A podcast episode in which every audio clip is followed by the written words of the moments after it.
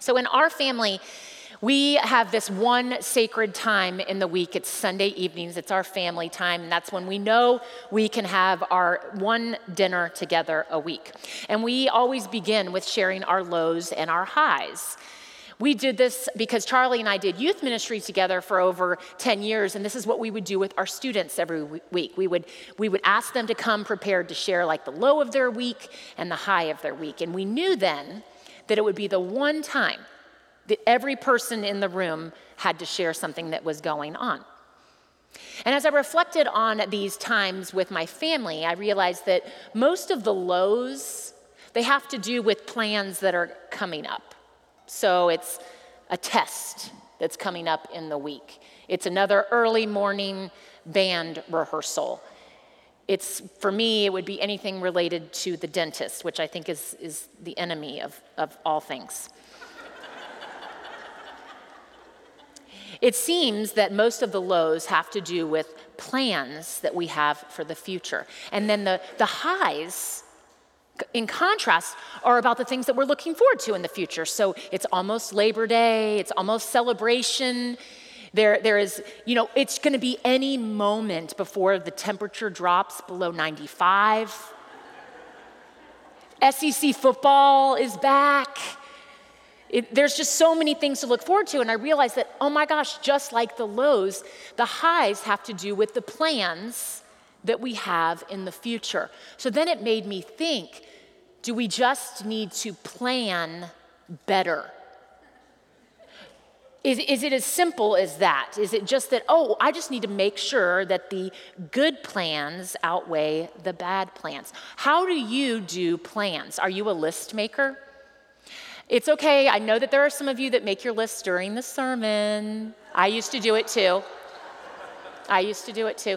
I'm wondering how many of you out there have a whiteboard in your kitchen and you redo the menu every week. There are those of you that are that organized. Um, I wonder if you're one of those that you have so much going on that if someone asked you if you were available tomorrow, you could not function if you could not pull out your phone and look at that calendar on your phone. But I want us to go deeper than that. Not just about like what's the plans that you have for tomorrow, but when was the last time that any of us sat down by ourselves and thought, what's what am I really planned for in the future? Like where am I headed? Where is God taking me? And what direction should I be going? And I have a feeling, if you're like me, it's been a long time, that you've really thought about what's coming up and where is God bringing me. You see, I have heard since my school days that to plan for your future to be right, you just have to make the right choice. Make the right choice, and the future will be bright. I'm just not sure it's that simple, that it's just making one right choice and then everything will fall into place. We're going to turn to the book of Proverbs to give us some wisdom to answer what do we do about these plans that we are making. So we turn to the 16th chapter of the book of Proverbs and hear the wisdom. The plans of the mind belong to mortals, but the answer of the tongue is from the Lord. All one's ways may be pure in one's own eyes, but the Lord weighs the Spirit. Commit your work to the Lord, and your plans will be established. The Lord has made everything for its purpose, even the wicked for the day of trouble. All those who are arrogant are an abomination to the Lord. Be assured, they will not go unpunished. By loyalty and faithfulness, iniquity is atoned for, and by the fear of the Lord, one avoids evil. When the ways of people please the Lord, he causes even their enemies to be at peace with them. Better is a little with righteousness than large income with injustice. The human mind plans the way, but the Lord directs the steps. This is the word of our Lord. Thanks be to God.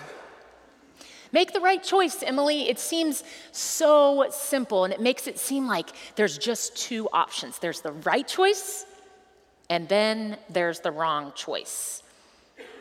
Just to be sure, to choose the right one, and then everything will be okay.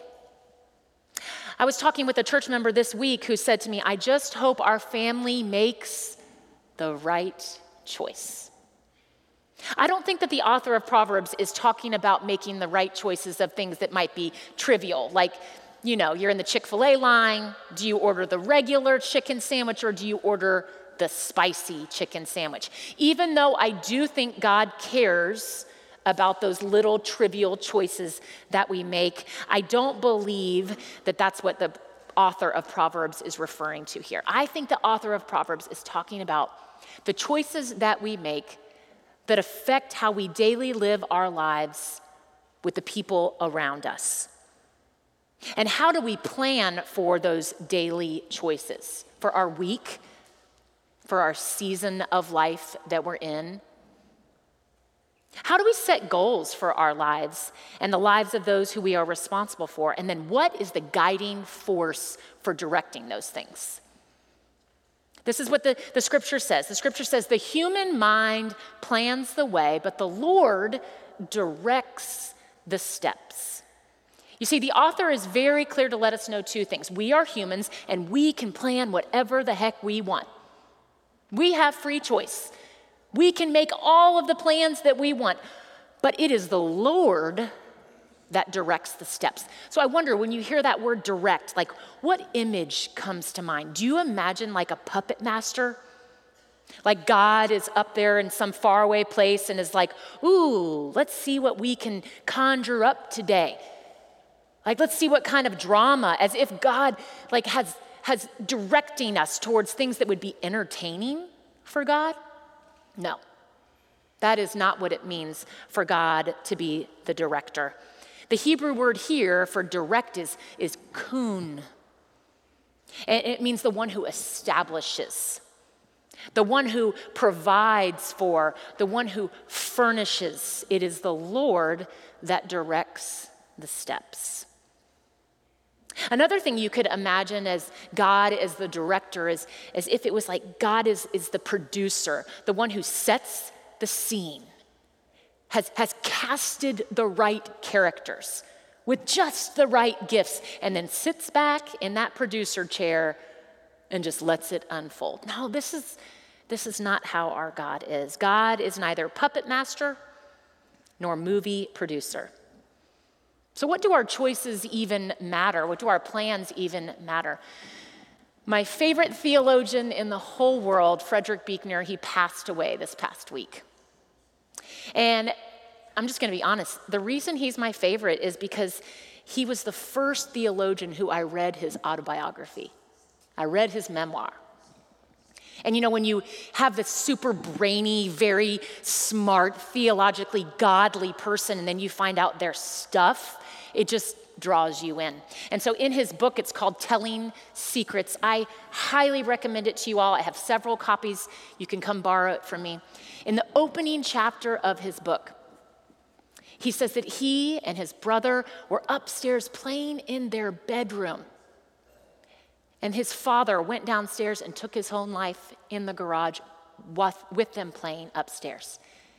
And then the mother tells the boys, You're not allowed to talk about it. This was the first secret of their family. They were not allowed to talk about the death.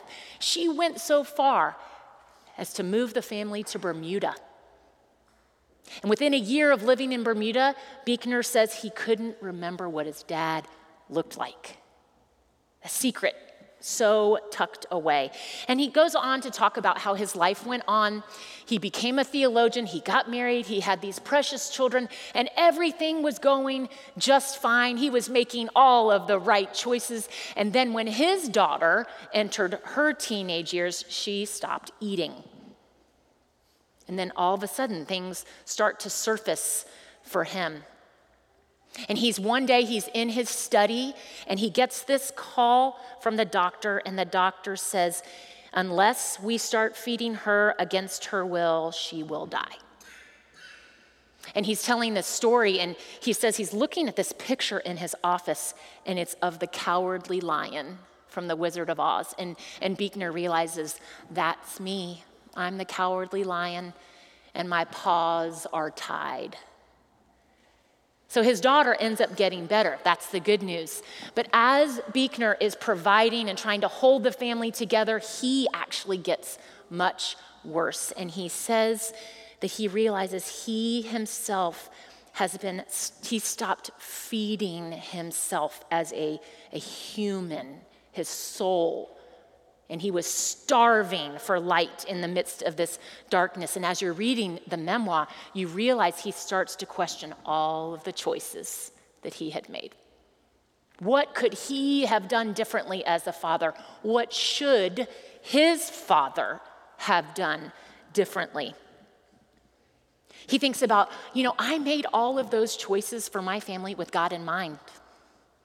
I, I was righteous. I was fighting for justice, just like the, the proverb says. I did it without arrogance. And he's wrestling. He's wrestling the whole time. It's like, so where was God in the midst of all of those plans that we had made and those choices? And this is where Buechner lands.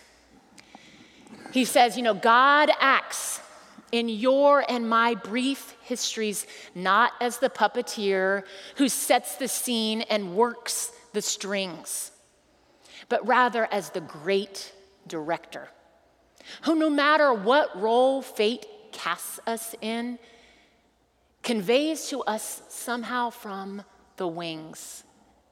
If we have our eyes, our ears, our hearts open, and, sometimes even if we don't, God conveys how we can play these roles in a way to enrich and ennoble and hollow the whole vast drama of things, including our own small but crucial parts in it. Make the right choice. It seems so simple.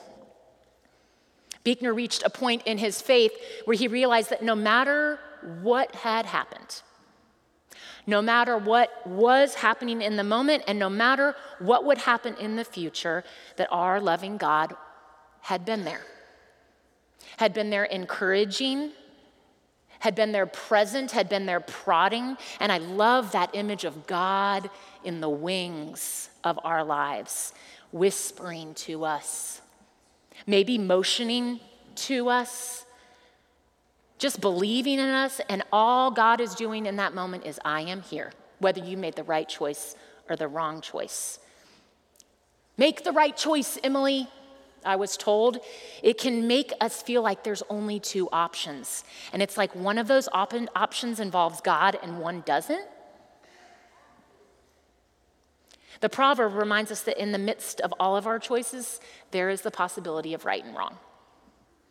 What is important is, and then all those choices, in every single choice we make, God is present.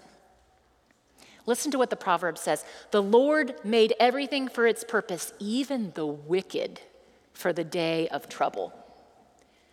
All the plans, all the choices, there is nothing that God says, oh, um, nope, not for me.